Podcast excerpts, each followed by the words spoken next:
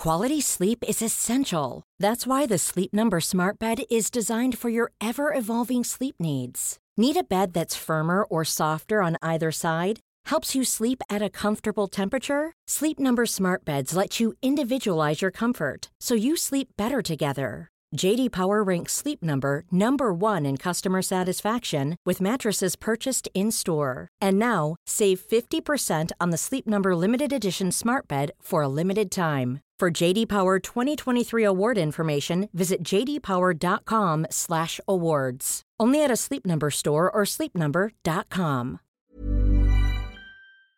The Talksport Daily podcast is proud to be in partnership with Enterprise Rent a Car. Whether your business needs cars, vans, or larger commercial vehicles, you can rent from the best lineup in the UK with Enterprise.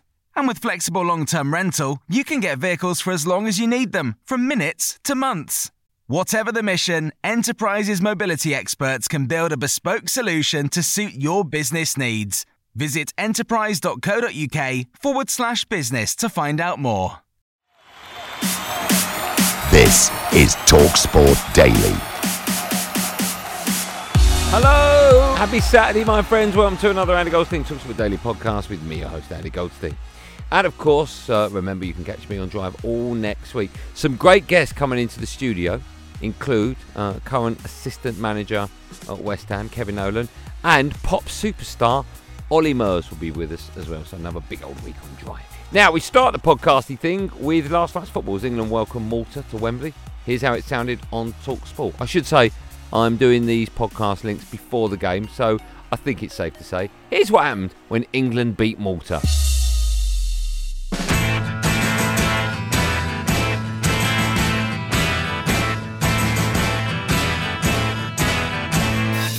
Years ago this week, I was in this very spot, barely able to speak, barely able to comprehend what I'd just witnessed. England had been atrocious in defeat here to Croatia and as a result failed to qualify for the European Championships. Well, ahead of this one tonight, England have qualified already with two games to spare, so sit back and enjoy. England against Malta. And Malta with an opportunity inside the opening 30 seconds. And it was a snapshot with the Left boot of Bong, he sent it not too far wide. A really good strike. Teuma it was, in fact.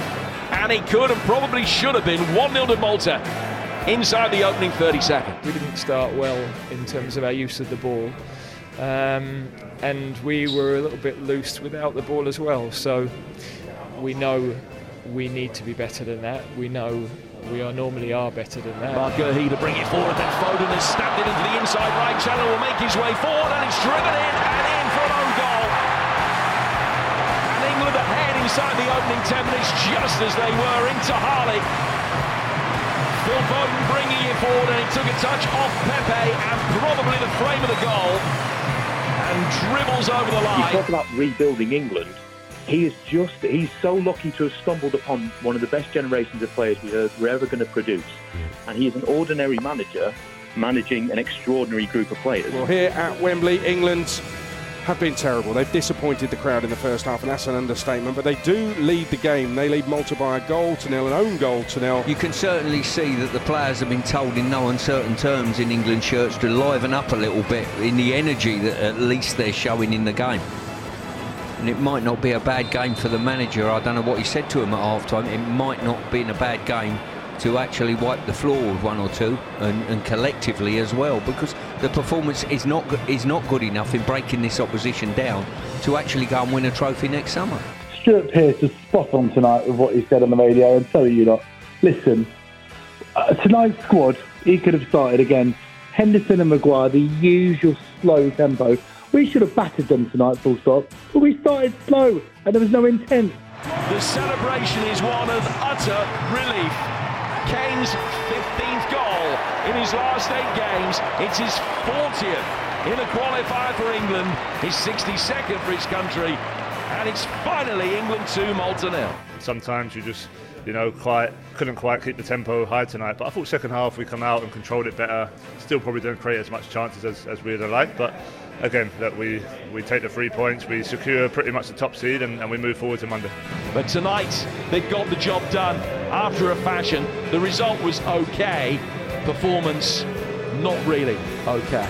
But England have beaten Malta by two goals to nil, and that will almost certainly be enough for them to be top seeds in the draw. Tonight, when England nearly conceded in the first minute, didn't have a shot on target in the first half, Kane was booked for diving against Malta.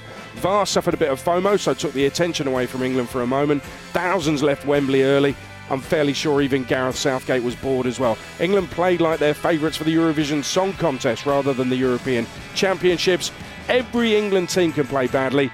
Tonight, this one just abused that privilege. Gareth Southgate, brace yourself. You're about to get some grief. Now let's hear from Gareth Southgate. This is him reacting to that win. Dangerous game you're playing, Goldstein. Gareth, you wanted the three points, you got that, but you also wanted to entertain the crowd, and I think it's fair to say that probably didn't happen. What did you make of the performance? No, I think that is fair. Um, I'm not going to hammer the players for that. They've got so many matches. I think you almost self-regulate.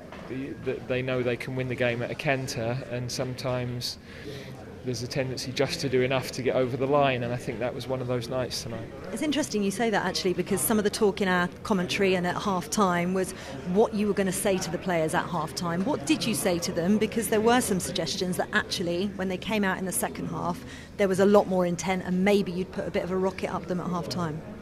Well, uh, just highlighted what they knew themselves, really, that that's not the level that we're used to. That's not the level that um, we're capable of. Um, of course, we, we tried to um, look after a few players physically who've had a heavy load, and we would, we would have liked to have done that a little bit more today. Um, so we asked one or two players to perhaps, you know, Fick in particular down the left, to play in an unusual role, and it was difficult for him to progress the ball. So that also meant Marcus didn't necessarily have a link pass, um, which was why we moved Phil in as the 10 at half time. So, of course, Kieran then is more used to supporting and uh, ha- has great quality with the ball as well. So, uh, you know, no, no, surprise those changes were able to make us look a bit more fluid in the second half of it. Yeah, what did you say to Fikayo Tomori? Because obviously it was a, a, an experiment. We talked leading into this game about, you know, central defenders coming in and playing in that position at club level, but for Fikayo, he's not done that since I think 2017. Mm. Yeah, uh, uh, I mean, also he was on a yellow card, so I didn't want to take a chance in terms of. Uh, the, the, second half of the game, but um, you know he builds down that left side quite often. In builds in a three with Milan, um, so it's not uh, you know you're, you're, probably five yards out of position. I know that's not easy, but also we need to we need to have a look at a few different options in that position because there you know there aren't a lot of left backs that are that are fit and playing. You know what it's like when there's a performance like that, it, especially against an opponent like that. With all due respect to Malta, of course. Do you feel let down at all by the players that you gave an opportunity to, bearing in mind we've got one camp left until you select the Euro squad? These players have never let me down, so um, not not in the slightest. Um, I, I, know what it's like to be a player where you're we're qualified. Um, the, the opponent you know you can you can beat comfortably. Um, one or two are still finding their feet in international football as well. Um, so no way have these players ever let me down. This that that wasn't the discussion at the end of the game. We were we were frank about the need to be better and the fact we know that our standard is better than that. Um, there were also some good individual performances, though. So, you know, I thought Trent was very, very good with the ball. I thought uh, Marc Guehi uh, gave another very composed performance. I thought Phil was very good, and Cole coming on looked as uh, very, very comfortable in the environment. So, um, you know, as a manager, you've got to balance all of those things, really.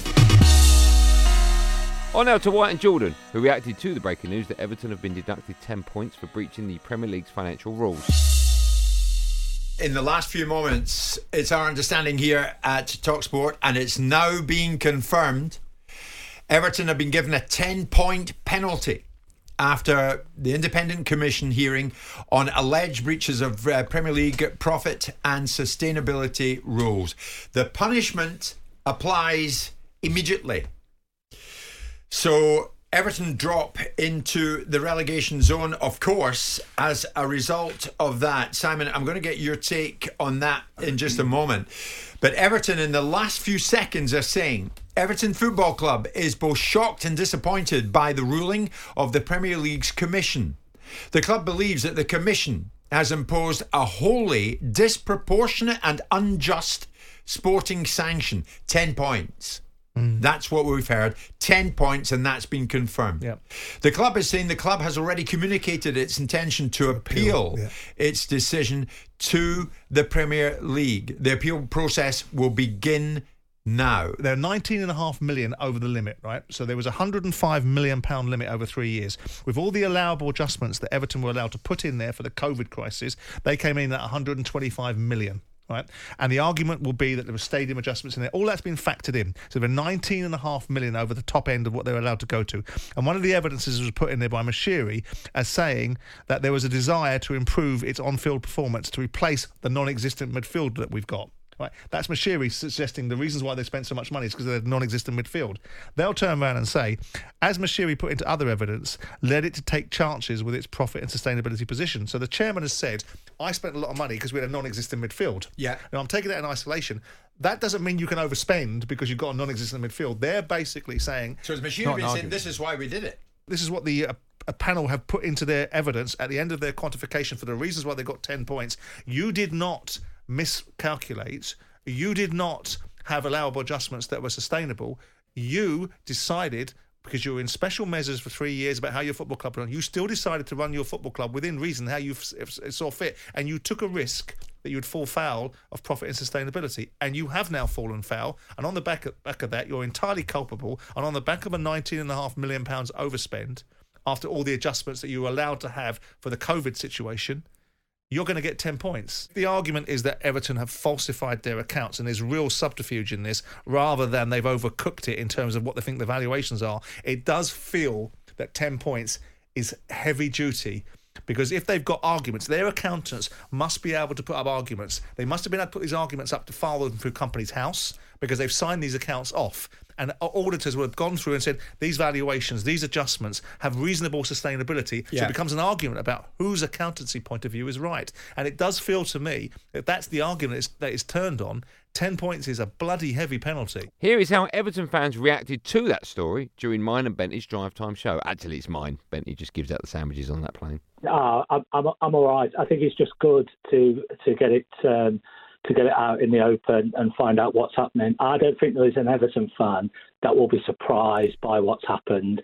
If there's an opportunity to kick Everton, then that's exactly what happens. And historically, the club have never stood up for itself. So Matthew, Matthew, sorry, just going back to what you're saying, playing devil's advocate. What do you mean if there's an opportunity to kick Everton? Why do you say that? Well, I, I, there's just there's just been loads of examples of you know if if if there's a new rule come in, Everton will be the ones that will be punished for it.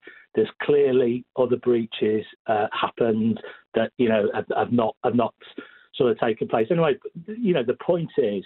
I I just don't think people will be Everton fans will not be surprised by this at all.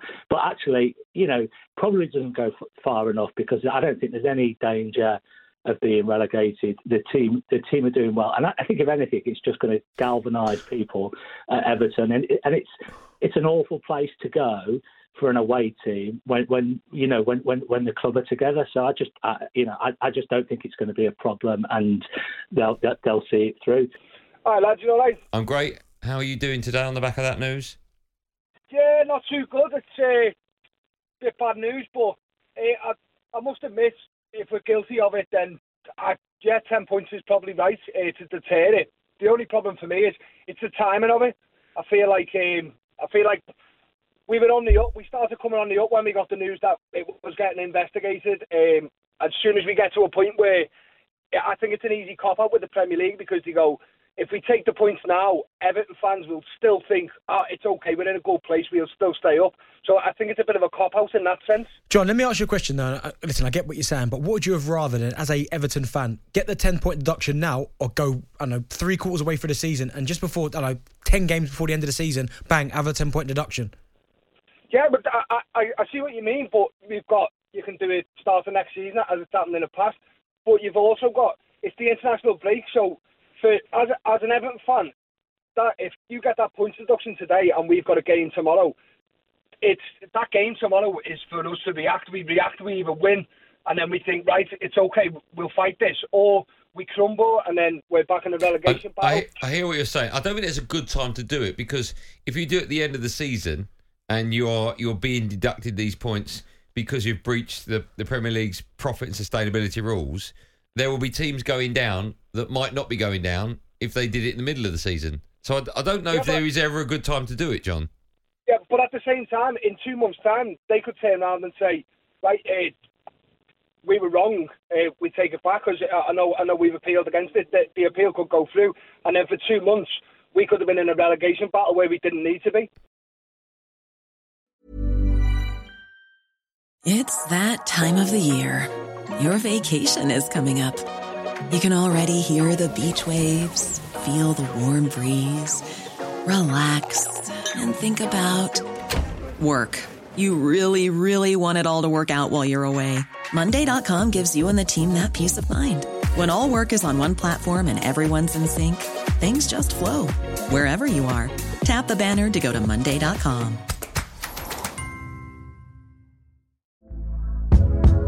Hey there, it's Michelle Norris. I'm host of a podcast called Your Mama's Kitchen. When I travel, I'm usually looking for a way to find a taste of home when I'm not at home. And one of the things I love to do when I am at home is entertain. And Airbnb allows me to do that. When I was in California recently, I rented a house that had a great kitchen. And when we were sitting around the table, we're all thinking, we're in someone else's house. Someone could be in all of our homes as well. If you have a home, but you're not always at home, you have an Airbnb. Your home might be worth more than you think. Find out how much at airbnb.com/slash host. This episode of the Talksport Daily is brought to you by Enterprise Rent a Car. Planning to hire or share a car or van? Enterprise is there every step of the way. Whenever and wherever you need a vehicle and whatever it's for, Enterprise can help. With over 450 locations across the UK, they're just around the corner. Whether you need a weekend rental, a holiday hire, a replacement car, or you're planning a business trip, home or away, Enterprise are there to help. To find out more and book, visit enterprise.co.uk. On to breakfast now. Jamie O'Hara and Gabby Agbonlahor were joined by Formula One expert and personality Eddie Jordan, who explained why the build up to the Las Vegas Grand Prix has been such a shambles. This weekend sees Formula One return to Sin City for the first time since 1982. The street circuit will see the likes of Max Verstappen, Lewis Hamilton rip down the iconic Las Vegas Strip in Nevada, past the Madison Square Garden, Caesar's Palace, the Venetian, and Oh. uh, Gabby Agbonlahor's. What about the uh, Cosmo? Yeah, yeah. uh, Encore, Aria. the Wynn. Oh, it's so good out there. I. Stratosphere. been in all of them. We have been in all of them.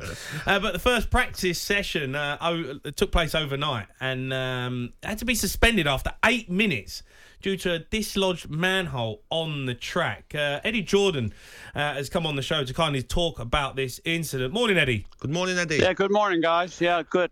Not a very happy situation for Vegas, but nevertheless, it happens. Yeah, I mean, um, does it happen though, Eddie? Because I mean, look, this is a major thing. They spent a lot of money on this. There's been huge hype around this uh, Vegas uh, uh, the, the Grand Prix, and started off as a bit of a nightmare. Well, absolutely. You know, you couldn't have a, a worse beginning for something. A lot of talk about it. The drivers have never been really happy about the situation. They think it's like a, a circus rather than a Grand Prix. It's been created for that reason, of course. The hype in America with Formula One is massive now. It's gaining huge traction. But you know, we've already had two races. We we have. Um, you know, Miami, we have Austin, and to have a third race, Las Vegas, I really, really think that it was pushing the boundaries. And um, sadly, at the moment, uh, you know, it could turn out brilliantly for them, but at the moment, it's it's not looking good. And um, what we have to think about with this manhole cover, it's not the first time. I remember 1983 in, in Macau, in China, little Formula 3 cars. With the ground effects that these cars have, they can suck anything up. And a manhole cover just is not, even if they need to be welded down. And I can't believe the authorities or the race organizers hadn't checked this. And they must have. So something. you know, I don't know what the current ground effect uh, with a Ferrari or something like that must be absolutely massive because to be able to haul up a manhole cover uh, unaided is something huge. Mm, Eddie, I mean, look, they got four mile strip of um, you know these manholes that they're going to have to obviously look at now, and they, they've obviously delayed the, the the practice sessions, but surely they got to get on top of this quickly, right? Well, the, the, the, yes, they, and they will. I mean, there's absolutely no doubt that I think that the infrastructure and uh, the quality of the people that they would have there looking after the track, first of all, they'll have to be uh, re-welded. I'm absolutely sure. I can't believe that the the, the, the, race director would have allowed the practice to start in the beginning had the manhole covers not been secured to a certain level. But you, you know, you never know. Something gets missed, or a, a bad weld, or air and you know just a whole lot of sequence of different things can happen and, and i'm not uh, there and i'm not privy to the information that they've got. Nevertheless um, this is a serious safety issue the time I talked to you about Macau in 1983, now how long ago was that? That's forever. That's 40 years ago. Uh, and, and that car was sliced in half. It was just like going through a, a, big machine in a sawmill. It just sliced the car, and the danger to that driver was something enormous. So you can imagine what the, you know, the trepidation that people are thinking about, what could happen, what might have happened. Um, and of course, it was right to suspend it straight away, uh, and they need to get on top of this. For the for the fans that are listening, what's the circuit going to be like? Is it going to be easy to um, overtake? Is it going to be harder to overtake? Well, you know, this is something that a driver always thinks about. It's coming towards the end of the season. The season is already effectively, in my mind, uh, one of the re- main reasons I'm not there is because the championship is over and Max Verstappen. I, I cannot believe that drivers will be. Um, you know, they all want to win, of course, and they soon, once they put the helmet on and, and they just click into it, uh, suddenly everything else disappears. So um, they will be trying as hard as possible. Um, so I, I can't believe uh, that we won't get a good race out of it. But at the same time, um, there's a lot of situation about, you know, we've already seen uh, a notification to the stock exchange, totally separate issue this, but nevertheless, Vegas has been a, a, a disaster in terms of 500 million dollar loss so far idea uh, had to be submitted to the stock exchange about the, the, the, the, the cost to the company Liberty that is put on this race. Mm. So, you know, it has ramifications all the way through safety for the drivers, the circuit, the, the, the show, everything, but also the financial problems. Mm.